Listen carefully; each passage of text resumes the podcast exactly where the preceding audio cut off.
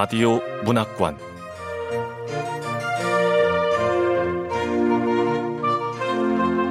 한국 단편 문학 특선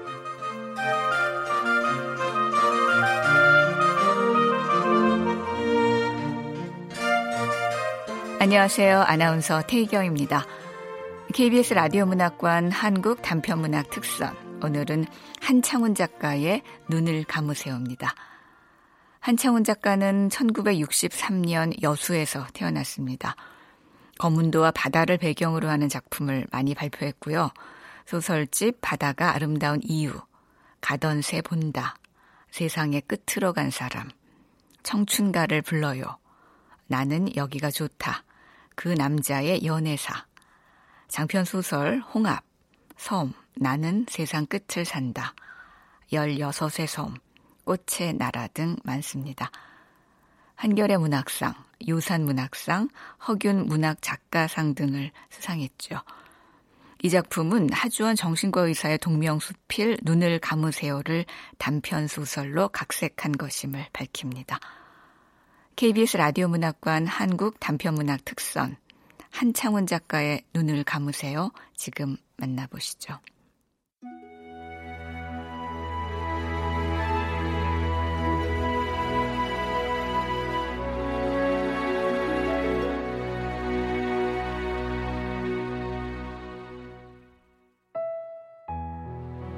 눈을 감으세요. 한창훈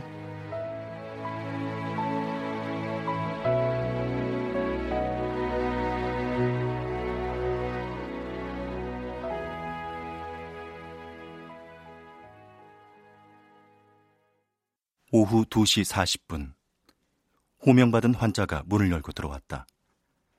키가 작고 가녀린 할머니다. 파일에 적힌 생년월일을 보니 70세. 어떻게... 난 치매여라오. 그녀는 앉자마자 침과 해 사이에 약간의 시간을 두고 분명하게 발음했다. 어떻게 오셨나요? 묻기도 전에.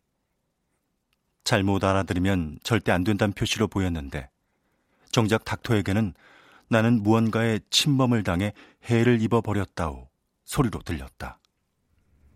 아, 치매시라고요? 야, 그러니 치매 약좀 주시라요.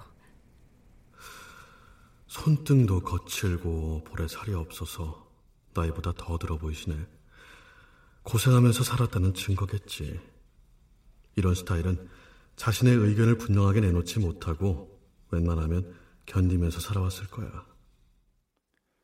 이렇게 살펴보는 건 정신과 의사들의 공통점이기도 하다. 환경과 살아온 이력이 발병과 증상 정도에 적지 않은 영향을 미치기 때문이다.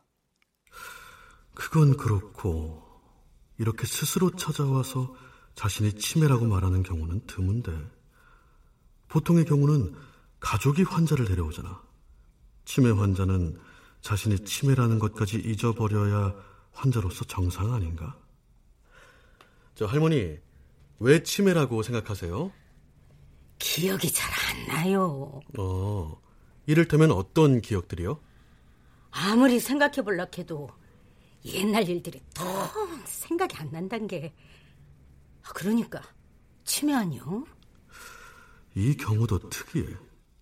노인들은 최근의 것보다 과거의 걸 잘 기억하잖아. 30년 전 일을 어제 일어난 것처럼 착각하는 경우도 있고.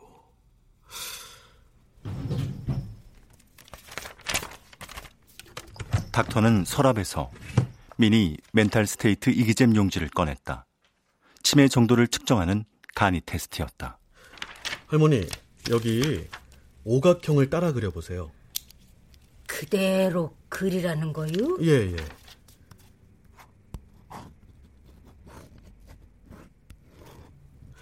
네, 오각형 따라 그리기 잘하셨고요. 자, 할머니, 지금 할머니가 계신 곳이 어딘가요? 병원이지 어디겠어? 예, 지금은 어떤 계절인가요? 가을. 예, 이제 제가 이야기하는 단어들을 기억하세요. 거미, 고속버스, 오징어. 자, 오늘이 무슨 요일이죠? 화요일이지 아마. 네, 맞습니다. 그럼 100에서 7을 빼면 얼마죠? 93. 네, 93에서 7을 또 빼면요. 86. 네, 잘하셨습니다. 자, 아까 제가 알려드린 단어 3개가 뭐였죠? 음, 그, 금이, 고속발수, 오징계. 네. 닥터는 테스트 용지에 적힌 진압력, 기억 등록, 시공간 구성, 주의 집중 및 계산 따위란에 하나씩 반응 정도와 점수를 적어 나갔다. 문제가 될 정도가 아니었다. 닥터는 마지막 테스트를 했다. 자, 이걸 읽고 따라하세요. 이 부분이요. 용지 맨 위에는 굵은 고딕체로 이렇게 쓰여 있었다. 눈을 감으세요.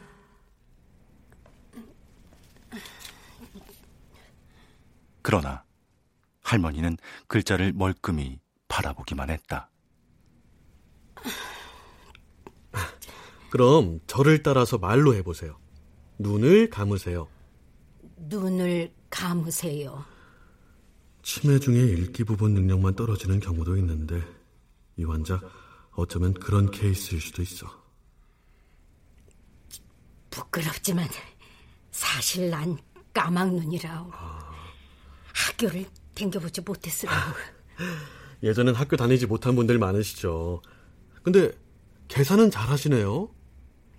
그야 장사로 먹고 살았으니까 어떻게든 익혔지요. 아, 할머니 장사하셨구나. 어떤 장사하셨어요? 닥터는 그녀가 과거 이야기를 하도록 유도했다. 그러자 55년 전 남쪽 바닷가 마을이 두 사람 사이로 스며들어왔다.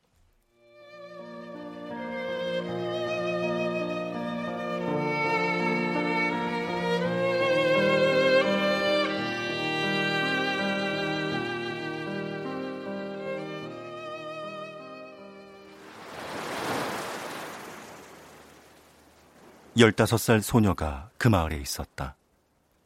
집안이 가난했다. 학교는 다녀볼 생각도 못했다. 대신 고사리 손으로 나무를 뜯고 고구마를 캐고 빨래하고 나무를 했다.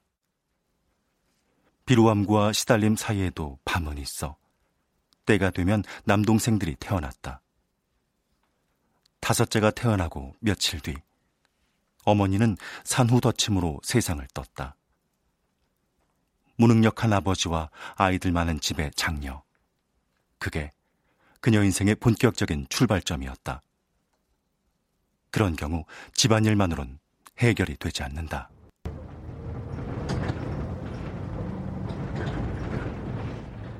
소녀는 돈을 벌기 위해 완행버스를 타고 산과 강을 건너 낯선 도시로 갔다. 남의 집살이가 시작된 것이다. 그녀가 간 곳은 이불 가게였다. 공장으로 불렀던 이불 만드는 작업장이 근처에 있었다.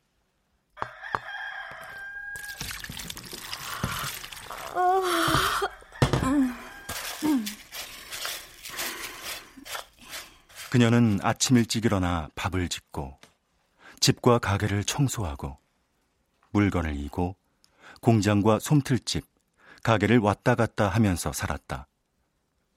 눈썰미로 배우고 익힌 덕에 10여 년 뒤에는 고향 가까운 읍내에 이불 가게를 열었다.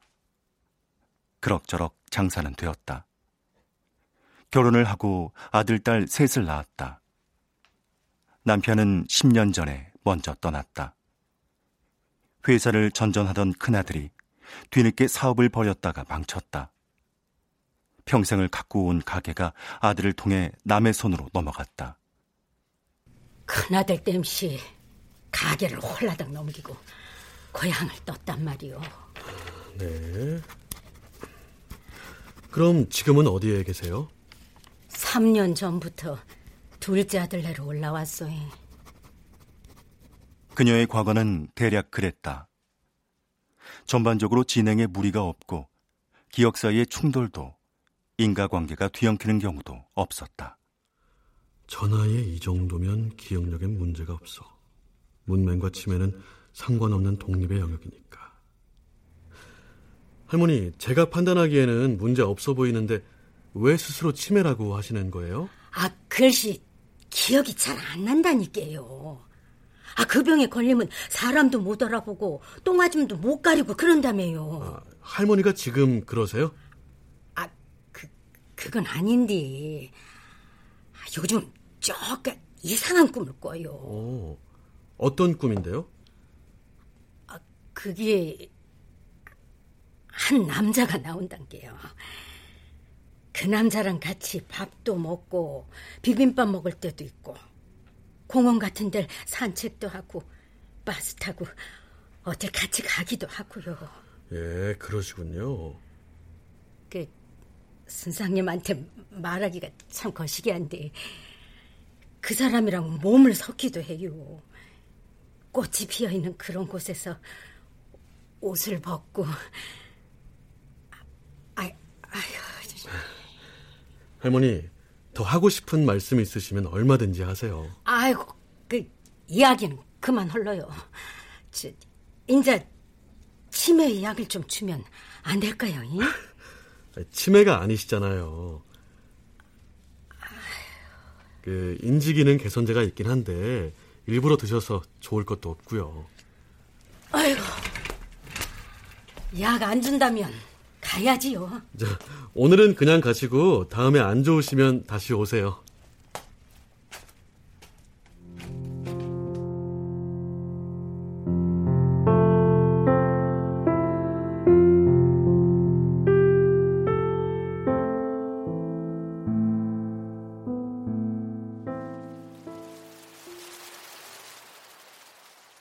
사흘 뒤 그녀는 다시 왔다. 마치 지난번에 채 못한 대답을 하기 위해서라는 듯.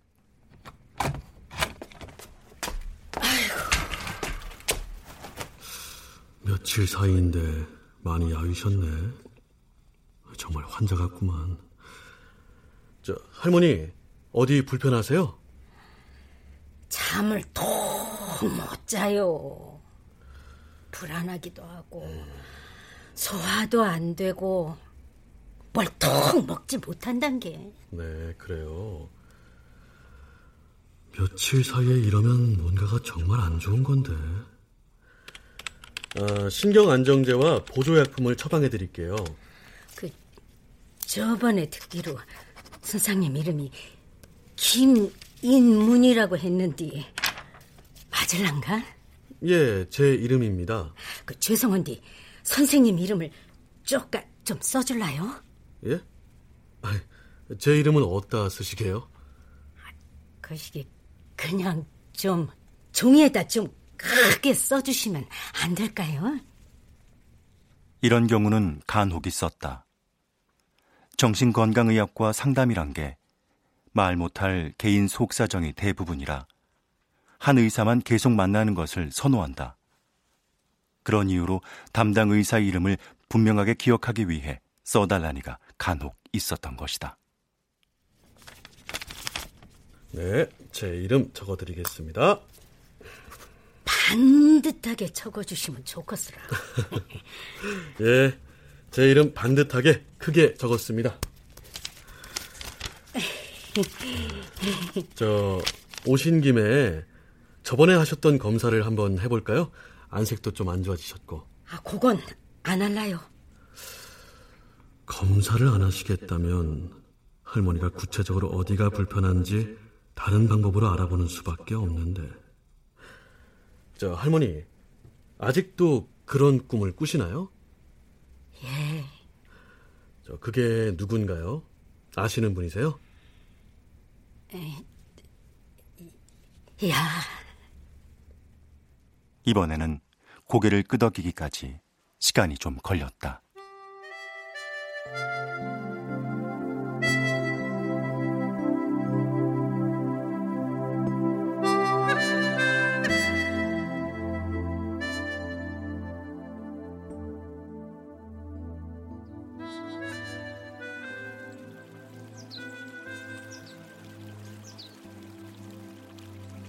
소녀가 자라 22살 처녀가 되었다. 주인집 마루를 고치러 온 목수가 있었다. 주인 지시에 의해 그녀는 목수 뒷바라지를 했다. 물을 달라면 물을 주고 점심 때 밥을 차려주는 역할이었다. 무언가 훔쳐갈지 모르니 잘 지켜보란 지시도 물론 있었다. 목수는 노총각이었다.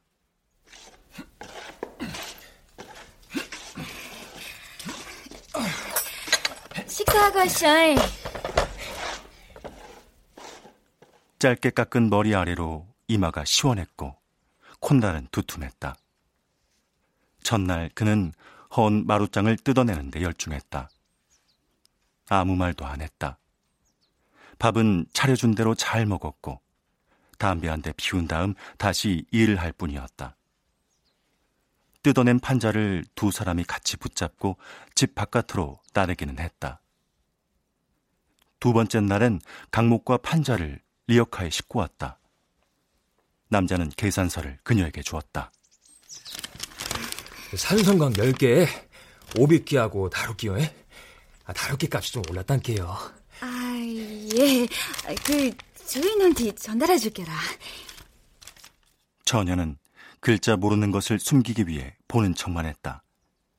목수는 그녀를 빤히 바라보다가 일을 시작했고 밥을 먹었고 물을 마셨고 그리고 물었다.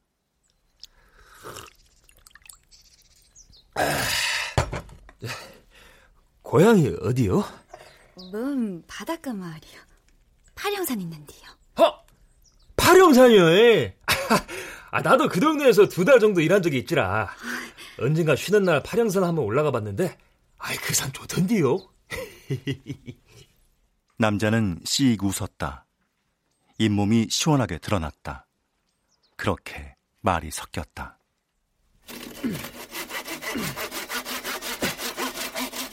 벽에 커다란 나무를 고정시키고 그곳에 붙일 마루틀과 다리 만드는 것을 처녀는 쪼그려 앉아 구경했다. 일을 참말로 잘해요. 톱질과 망치질 소리가 번갈아 났다. 줄자를 대고 귀에 꽂아두었던 연필로 표시를 한 다음 먹줄을 퉁겨 까만 선 그리는 것도 바라보았다. 솜씨가 반듯하고 과정도 촘촘했다. 엄마야, 이 사람 손은 참으로 신기한 능력을 갖고 있구만. 우리 아버지 손은 술잔만 찾았는데 아버지 손하고는 다르네. 세 번째 날은 마주 앉아 점심을 먹었다. 나는 고향이 근처인데 가족은 어떻게 된대요? 예, 동생들 넷에 아버지가 있어요. 지는 누나 둘하고 남동생이 하나 있어. 이것저것 드셔보시오. 아, 아 예. 음, 건강하게 맛있네요. 같이 밥을 먹는다는 것은 함께 이야기를 나누는 것보다도 친근한 행위다. 손이 자주 가는 반찬 그릇을 밀어줄 수 있는 데다 상대의 숨소리를 가까이 들을 수 있기 때문이다. 나흘째 점심 때 일이 끝났다. 니스칠까지 맞췄어. 그 두 번 정도 터치를 해주라 것이야. 예, 수고하셨어라. 저, 저기 큰 개까지 같이 안 갈라요? 예. 둘은 가게까지 함께 걸어갔다. 아, 아 이런 왜 그러나요? 마루장 밑에 대패를 두고 왔으라. 그럼 돌아가야죠.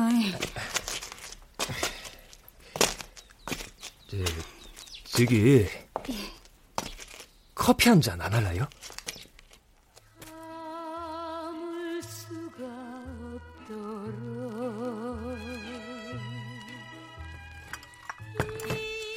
필요한 거 있으면 부르셔잉.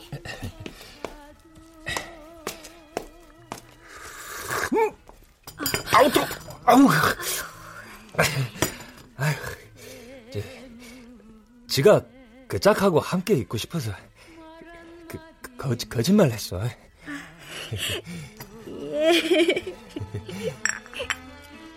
헤아릴 수 없는 소름 혼자 지닌 채 주인은 한 달에 두 번 쉬는 날을 주었다. 그날이면 고향을 다녀왔다. 아버지부터 막내 것까지 양말이나 속옷, 운동화 따위를 사놓았다가 새벽 첫 차를 타고 고향을 갔었다. 엉망인 집구석을 정리하고 빨래를 하고 시래기를 볶고 고깃국을 끓이고 겉절이를 묻혔다. 그리고 돈 봉투를 준 다음 막차를 타고 올라왔었다. 첫 차는 대부분 그녀와 팔자가 비슷한 이들이 탔고 막차는 학생들이 많았다. 막차는 상관없지만 첫 차를 타면 고달픈 인생이라고 처녀는 생각하기도 했다. 할머니, 이건 생강차예요. 예.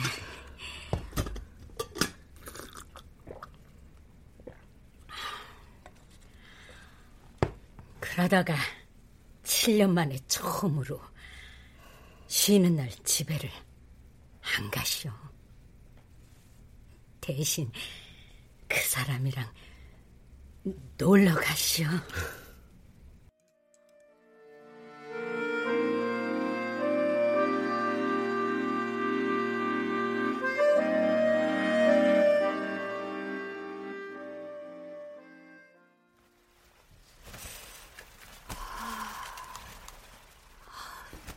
쉬는 날 아침 거울을 오래 들여다보았다.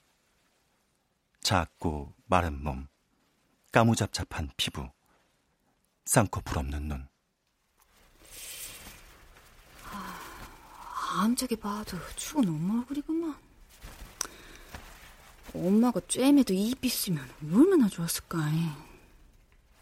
태어나서 처음으로 그런 탄식을 했다.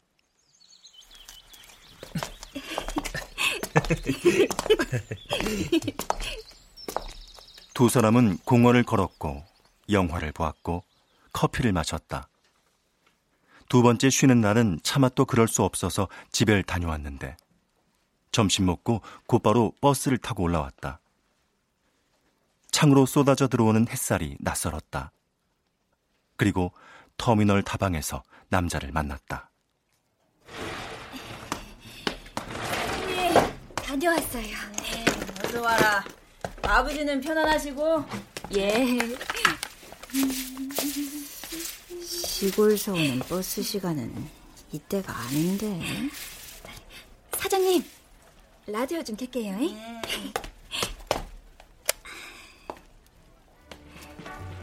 사랑을 하면은 예뻐져요. 사랑을 하면은 예뻐져요. 너 요즘 은혜 아니야? 점점 이뻐진다. 아니에요.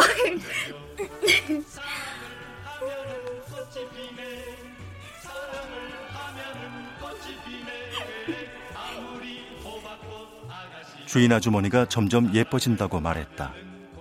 그런 말을 들은 것도 처음이었다. 사랑을 하면은 예뻐져요. 아무리 못생긴 아가씨도 사랑을 하면은 예뻐져요. 라디오에선 그런 노래도 나왔다. 봉봉 사중창단이란 남자들이 부른 노래였다. 예뻐진다는 말이 듣기 좋긴 하나 따져보면 원래 못생겼단 소리지 않은가. 그 노래 가사에는 아무리 호박꽃 아가씨도 사랑을 하면은 꽃이 핀 애도 있었다. 꼭 자신을 두고 만든 노래 같아서 그 노래만큼은 따라 부르지 않았다.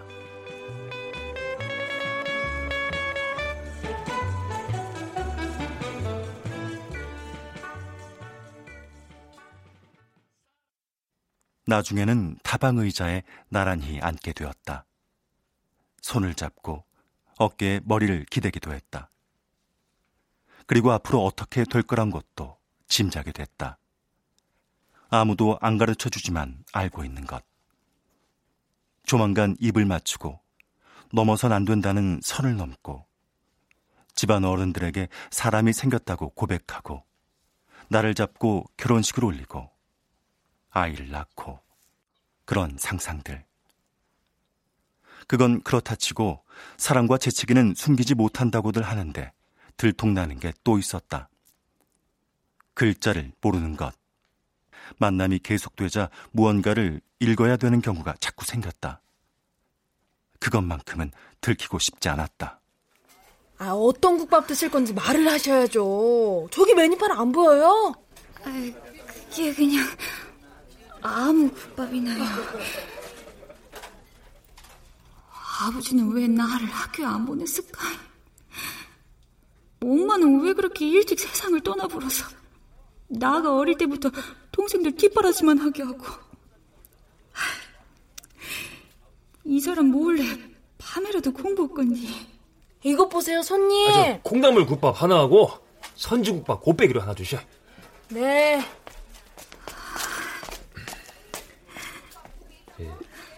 저기 나한테 배우셔. 내가 가르쳐 줄 테니까.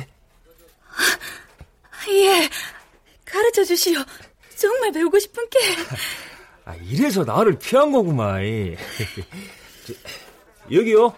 저 종이하고 볼펜 좀 주셔. 예.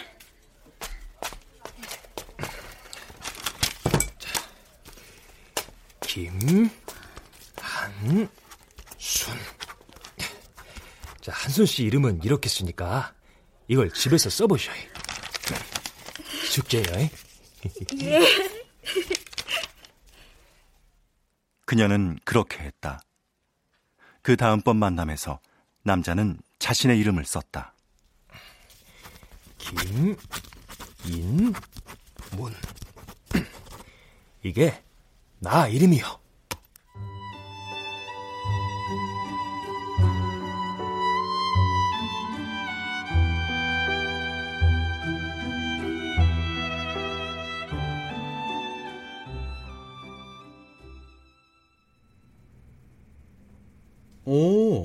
저하고 이름이 같네요. 야, 전번에 여기 병원 처음 왔을 때 저 아래서 간호사가 어떤 사람한테 선생님 이름을 말합디다요. 나한텐 원래 딴 선생님한테 가라고 했는데 선생님 이름을 듣고 고집을 부려서 들어왔던 거지라. 그러셨군요. 어, 그래서 어떻게 됐나요? 집에서 꼭 다녀가라는 전보가 왔시오. 전보가.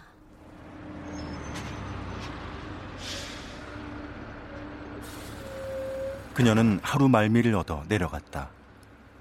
뜻밖에도 당숙과 당숙모가 기다리고 있었다. 두 분이 뭔 일이다요? 아, 뭔 일은 한순이 너 손자리 정해놨다. 아, 어이 가자잉. 예? 손자리요? 내 버스 도착할 때 맞춰서 시간 잡았은 게. 아, 어여 가야요. 아따, 다들 기다리겠네. 아유, 저 다방에는 낯선 남자가 기다리고 있었다. 커피를 마시고 질문에 대답을 하고 식당에서 정식을 먹었다. 당숙 부부와 남자 쪽 친척이 따라다녀서 거절하기가 어려웠다. 그리고 그녀 집으로 자리를 옮겼다. 남자는 백화수복과 고깃덩어리를 아버지에게 건네주고 나서 큰절을 했다. 처녀는 자꾸 목수 생각이 났다. 쪼가도 시간이 있었다면 저 남자 대신 그 사람 목수 조각이 저 자리에 있었을 것인데 저녁이 되어 남자와 다시 읍내로 나왔다. 인자 올라가 봐야 돼요. 아따, 그 알겠어. 아, 근데 그 내가 사는 집도 한번 봐야 안 되겠어. 여기 근처니까 둘러만 보고 가시오. 예? 남자의 친척이 아직까지 지켜보고 있어서 그녀는 그렇게 했다. 그러다 보니 방 안까지 들어가게 되었다. 그 저기 이것도 인연인데 그 밥이나 먹고 헤어집시다. 아 이, 가와야. 아이고 그려라. 아 먼 길 온 사람 빈속으로 보내면 안 되지. 예.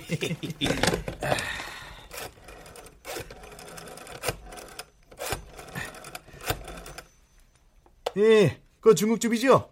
아, 여기 삼거리 집인데, 그, 탕수육하고 발보채랑, 아, 그, 배갈 좀 갖다 주시오. 그려 그려 그려. 아, 청년이 먹을 때는 빼갈단잔 해야지. 아, 잘하는구먼. 음식 도착하는 것을 보고는 비로소 친척이 신발을 신고 나갔다. 안 마시겠다고 도리질 치는 그녀에게 남자는 잔을 건넸다. 인자, 진짜로 버스를 타러 가야 돼요. 그럼 이거 딱 한 잔만 마시면 보내주겠어. 응? 진짜지라? 아유 참 말이지. 자 자 자.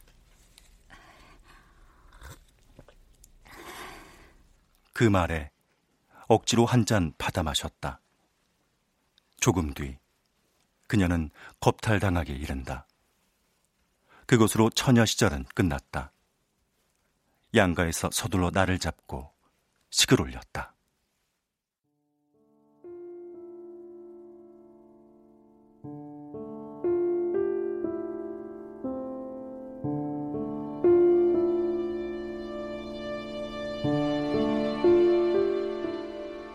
그리고 아이를 낳으며 살았다.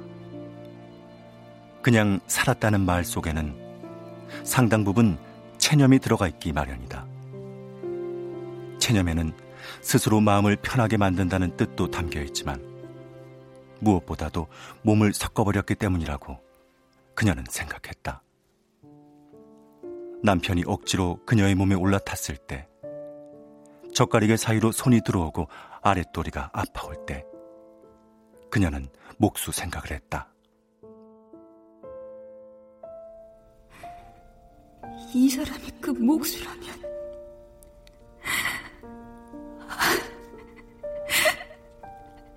그 짝이 아니라서 미워너요. 이 삐지기는 했지만 원래는 못생겼어라. 꽃이 피기는 했지만 원래는 호박꽃이었어요. 그래서 그 짝한테 줄 수 있는 선물은 몸밖에 없었어라. 22년 동안 고이 지켜 나가 나 재산으로 갖고 유일한 건 말이오. 미안해요. 그 짝이 아니라서. 눈에서는 눈물이 아랫도리에선 피가 흘렀다. 식을 올리고 짐 정리하러 주인집에 갔을 때 소문이 들렸다. 여자의 결혼 소식을 듣고 목수는 그곳을 떠서 서울로 올라갔다는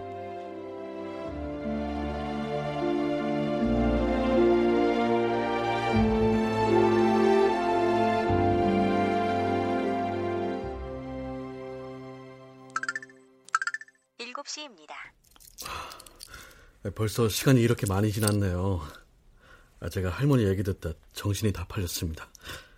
아, 아무튼 들어보니까 예전 걸 잘 기억하고 계시네요. 아이고, 아니라니까요. 그런 건 다 생각나는데 그 사람 목수 말이요. 그 사람 건 생각이 통안 나요. 솔직히 말해서 한 번도 잊어본 적이 없쇼.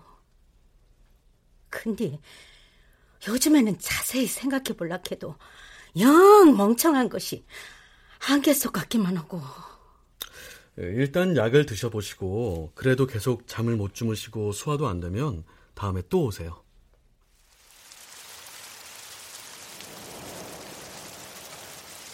사흘간 비가 오락가락했다. 그것만으로도 가을이 깊어버렸다. 닥터는 자폐증 아이와 색칠놀이를 했고 불면증 중년과도 대화를 했다. 할머니가 떠올랐다. 의사 노릇도 오래 하다 보면 마음이 가는 환자가 있기 마련이다. 비가 그치고 할머니는 다시 찾아왔다. 아이고. 의사 선생님, 잘 계셨어라? 아, 예, 할머니. 잘 계셨어요? 야. 할머니 얼굴은 더 초췌해졌고, 며칠 사이지만 흰머리도 부쩍 많아졌어. 다른 사람 10년간 늙어가는 과정이 이 할머니한텐 며칠 만에 모두 나타나는 것 같구만. 치매가 아니라 노화와 싸움이라도 해야겠는걸. 저, 요즘 뭐 안 좋은 일이라도 있으세요? 사실은 그, 그 사람을 찾아시오.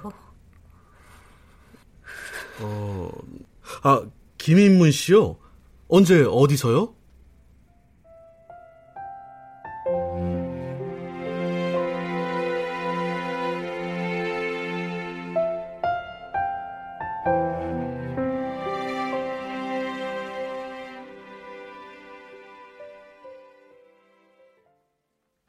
노인이 서울 생활을 하면 만나게 되는 게 소음, 무료함, 깍쟁이라고 소문난 서울 사람들의 생활 태도 따위인데 또 하나 있으니 개신교 전도다.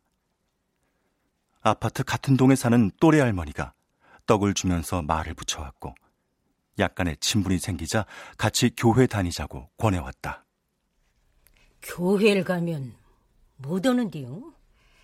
재미있고 행복해지고 구원을 받지요.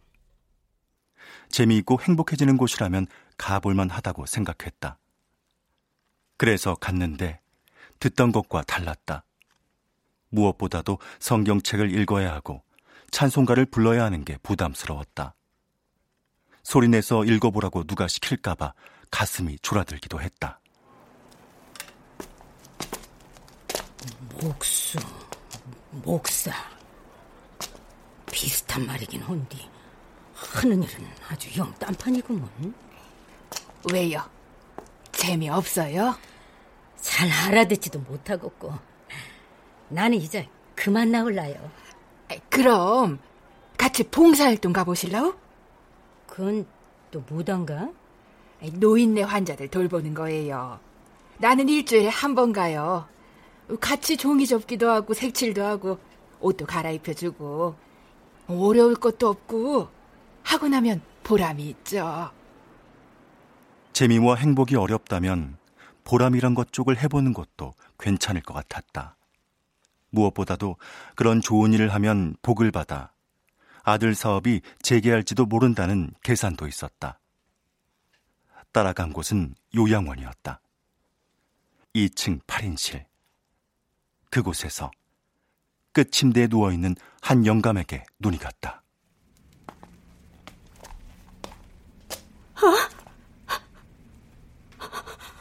정확히 말하자면 무심코 한 번 간 눈이 되돌아오지 않았다.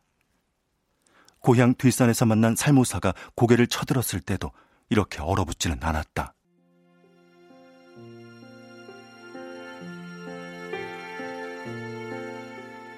흰 머리카락이 성긴 상태로 초라하게 누워있는 영감에게 넓은 이마와 두툼한 콧날을 가졌던 오래전 헤어져야 했던 청년이 희미하게 뒤섞여 있었던 것이다.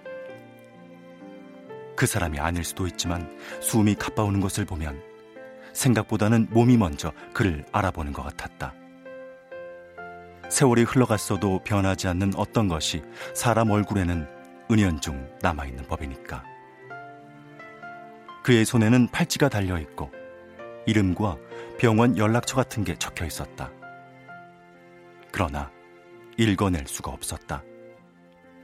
김인문.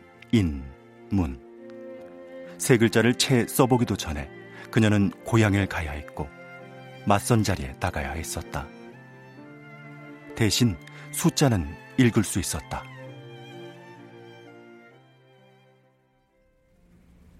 칠십육. 맞구먼. 나보다 여섯 살이 많았어. 맞는 개비네. 여기 계신 분들 중에 가장 중증인 환자분이세요. 뇌출혈로 인한 치매거든요. 뒤따라온 요양보호사가 말했다. 그 말이 맞았다. 영감은 눈을 뜨곤 있었지만 초점이 흐렸다. 짧은 순간 그녀 눈을 올려다보기는 했으나 곧바로 눈길을 돌려버렸다. 할머니는 집으로 돌아와 누웠다. 아이고, 그 사람을 만나다니 50년 가까이 못 보던 사람을 이제 튼튼하고 다정다감하던 그 청년이 그런 몰골로 누워있다니. 시간이 가도 마음은 진정되지 않았다. 필름을 펼치듯 여러 가지 장면들이 눈앞에서 지나가기만 했다. 커피를 마시던 모습, 이름을 써주며 발음하던 모습. 김한순. 한순 씨 이름은 이렇게 쓰니까 이걸 집에서 써보셔. 그러나 딱 그것뿐이었다. 자꾸만 자신을 강제로 눕혔던 남편, 결혼식, 태어난 아들, 또 태어난 아들, 그 다음 태어난 딸 쪽으로 기억이 기울었다.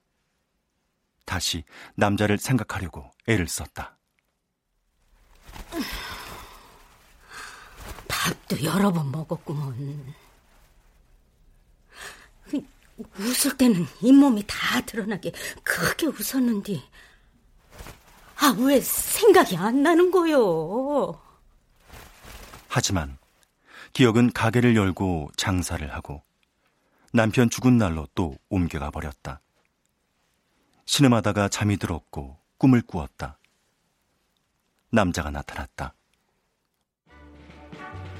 사랑을 하면은 예뻐져요. 두 사람은 손을 잡고 걸었고 영화를 봤고 사랑을 하면은 예뻐져요 노래를 들었고 입을 맞췄고 몸을 만졌고 결합이 되었다. 날마다 그랬다. 사랑을 하면은 꽃이 피네. 못생긴 여자들은 일주일 뒤 병원으로 다시 봉사활동을 갔다. 할머니는 용기를 내서 인사를 건넸다. 안녕하쇼. 김인문 씨, 맞소? 아따, 한순 씨. 겁나게 오랜만이요. 나가 얼마나 보고 싶었는지 아요? 이렇게 아는 척을 해야지. 왜 딴 데만 보고 있어? 김인문 순서대로 다 맞구먼. 나, 나요. 김한순. 보시오. 내 이름 써왔어라오. 김한순. 당신이 써오라고 숙제 내줬잖아요.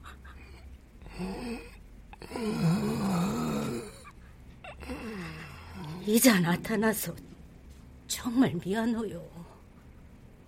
하지만 한시도 당신을 잊어본 적이 없시오. 그러니까 좀 알아봐 주시오.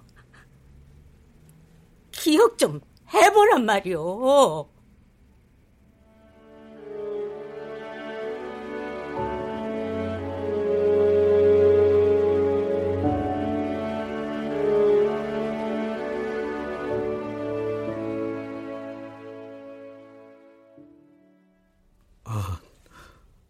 그래서 치매약을 달라고 하신 거예요? 야, 치매약을 먹이면 나를 기억해낼 것 같고 나도 좀 먹으면 옛날 생각이 더 잘 날 것 같아서. 그런데 선생님이 약을 안 줘서 못 먹였시오.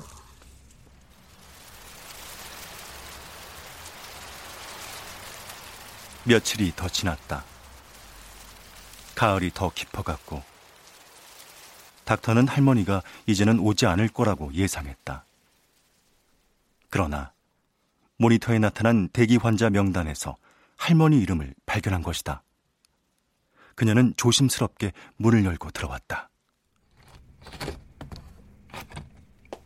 세상님. 아, 예. 잘 지내셨어요? 그 할아버지는 상태가 어떠세요? 그저께 갔는데 침대에 다른 사람이 들어 누워 있습니다. 그새 죽고 말았대요. 뭘 먹인 게 이, 이, 이렇게 잘못 들어가서 폐렴인가 뭔가로 죽었대요.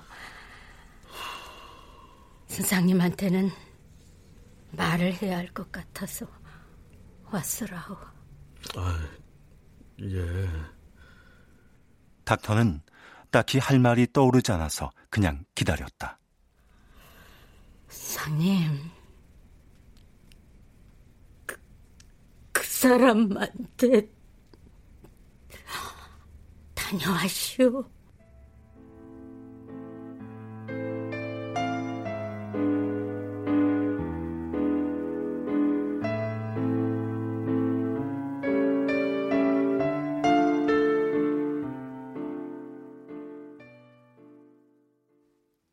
이미 화장을 한 다음이었다. 그녀는 어디서 그런 용기가 나왔는지 납골당 이름과 위치를 적어달라고 해서 지하철과 버스를 번갈아 타며 물어물어 거기를 찾아갔다. 서울에 올라와서 가장 멀리 가본 거였다. 공동묘지 옆으로 자그마한 숲이 있고 그 너머에 납골당이 있었다. 그리고 예의 종이를 꺼내 이름을 하나씩 맞춰봤다. 음, 이, 이 사람은 김인문이 아니고 이, 이 사람은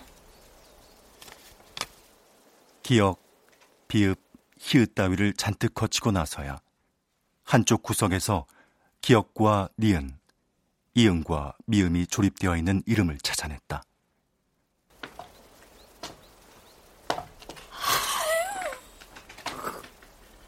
사진도 한 장 없이. 그녀는 한참 동안 그 앞에 앉아 있었다. 옛날 생각이 마구 나면 좋겠는데 여전히 그렇지 않았다. 그저 작고 네모난 유리칸 속을 한 번씩 들여다보았다. 눈물이 나면 손수건으로 찍어냈고 눈물이 마르면 그냥 있었다. 새가 울면 그 소리를 들었고 날아가 버리면 듣지 못했다. 그렇게 옆에 앉아 있기만 했다. 저 할머님 납골당문 닫을 시간입니다.